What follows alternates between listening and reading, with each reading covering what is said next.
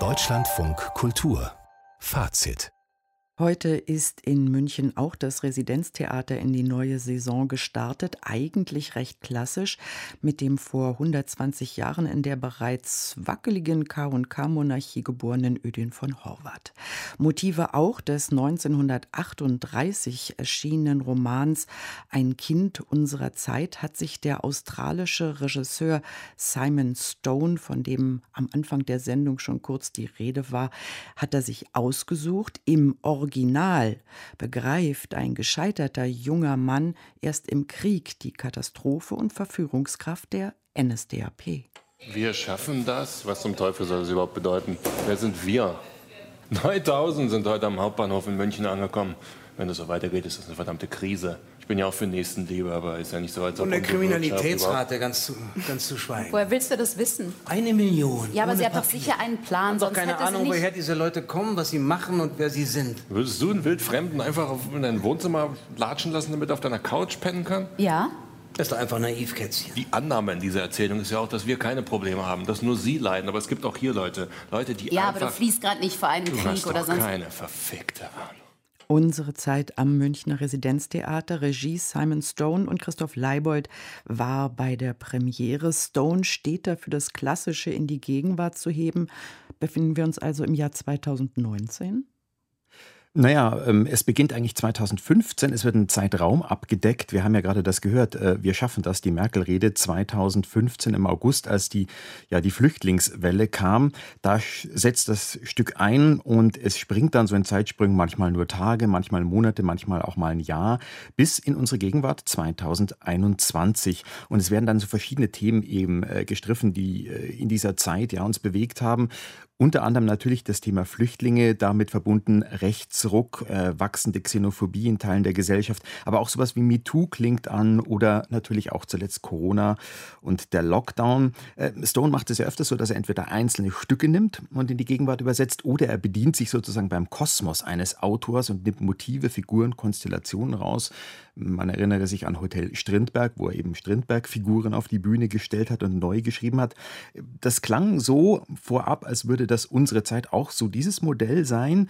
Ähm, aber es ist dann doch in dem Fall sehr, sehr lose eigentlich an Horvath angelegt. Also er nimmt eigentlich diesmal nicht Horvath-Figuren und versucht sie zu übersetzen in die Gegenwart, sondern Simon Stone guckt eher mehr so auf unsere Gegenwart und sagt, naja, wie hätte Horvath jetzt diese Gegenwart betrachtet? Und bei Horvath, da kommen ja die kleinen Angestellten, die Arbeitslosen, die Strizis, die, die, die Fräuleins und ein paar auch Geldsäcke irgendwie vor.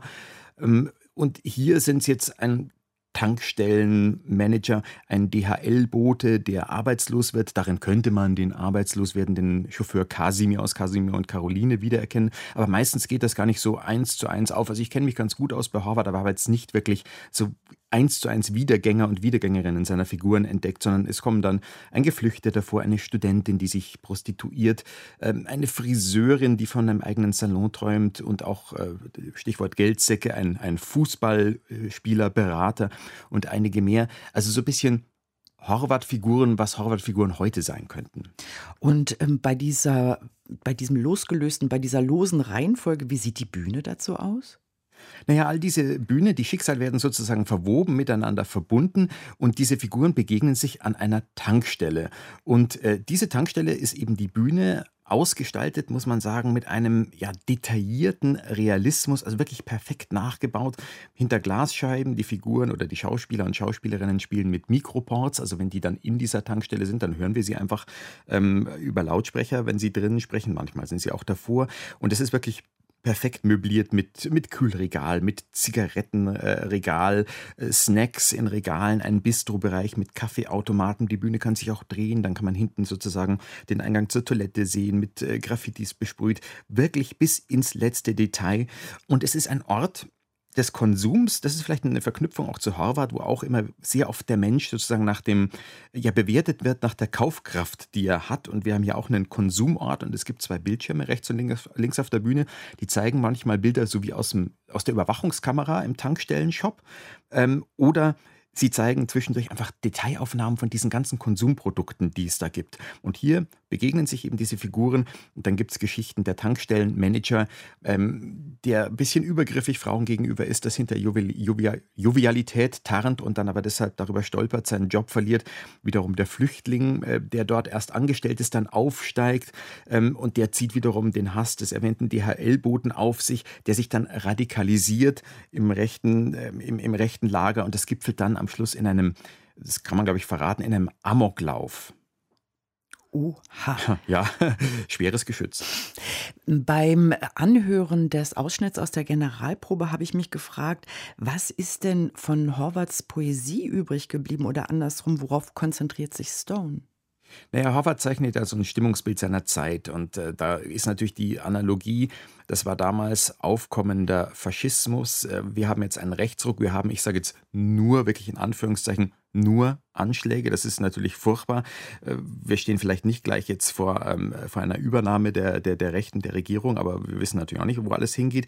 Also, aber man darf das nicht so ganz eins zu eins äh, nehmen. Das macht Stone auch nicht, aber er zeichnet sozusagen ein Stimmungsbild und er zeigt, wie eine Gesellschaft in Schieflage gerät, wenn ein System und Menschen unter Druck geraten. Also, das, äh, da ist er nah bei Horvath. Was ganz anders ist, ähm, Horvath funktionierte über verknappte Sprache. Das ist ja, ähm, wer es kennt, so ein süddeutscher Kunstdialekt, ähm, also auch sehr artifiziell. Und Simon Stone, das ist natürlich wie die Bühne auch einfach sprachlicher Naturalismus, Drehbuchnaturalismus, Alltagssprech, keine Verfremdung. Und wo Horvath auf Reduktion setzt, sind sie bei Stone sehr redselig, manchmal fast zu redselig. Also bei Horvath ist es oft so, dass das Wesentliche zwischen den Zeilen ist. Das bleibt ungesagt.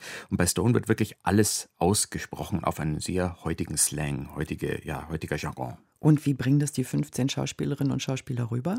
Das sind viele, die schon mit Stone zusammengearbeitet haben. Und äh, es ist natürlich tolles Schauspielerfutter. Vor allem, wir haben es ja gehört, dieses ähm, Ineinanderreden in den Dialogen, wie sich das überlappt. Ähm, dann hören wir mal in diese Konversation rein, dann spielen die stumm weiter, weil dann der, die, die Mikrofone von anderen aufgedreht werden, dann reden die. Also es ist ein Schauspielerfest, die machen das toll und auch bemerkenswert. Das ist mit absolut heißer Nadel gestrickt.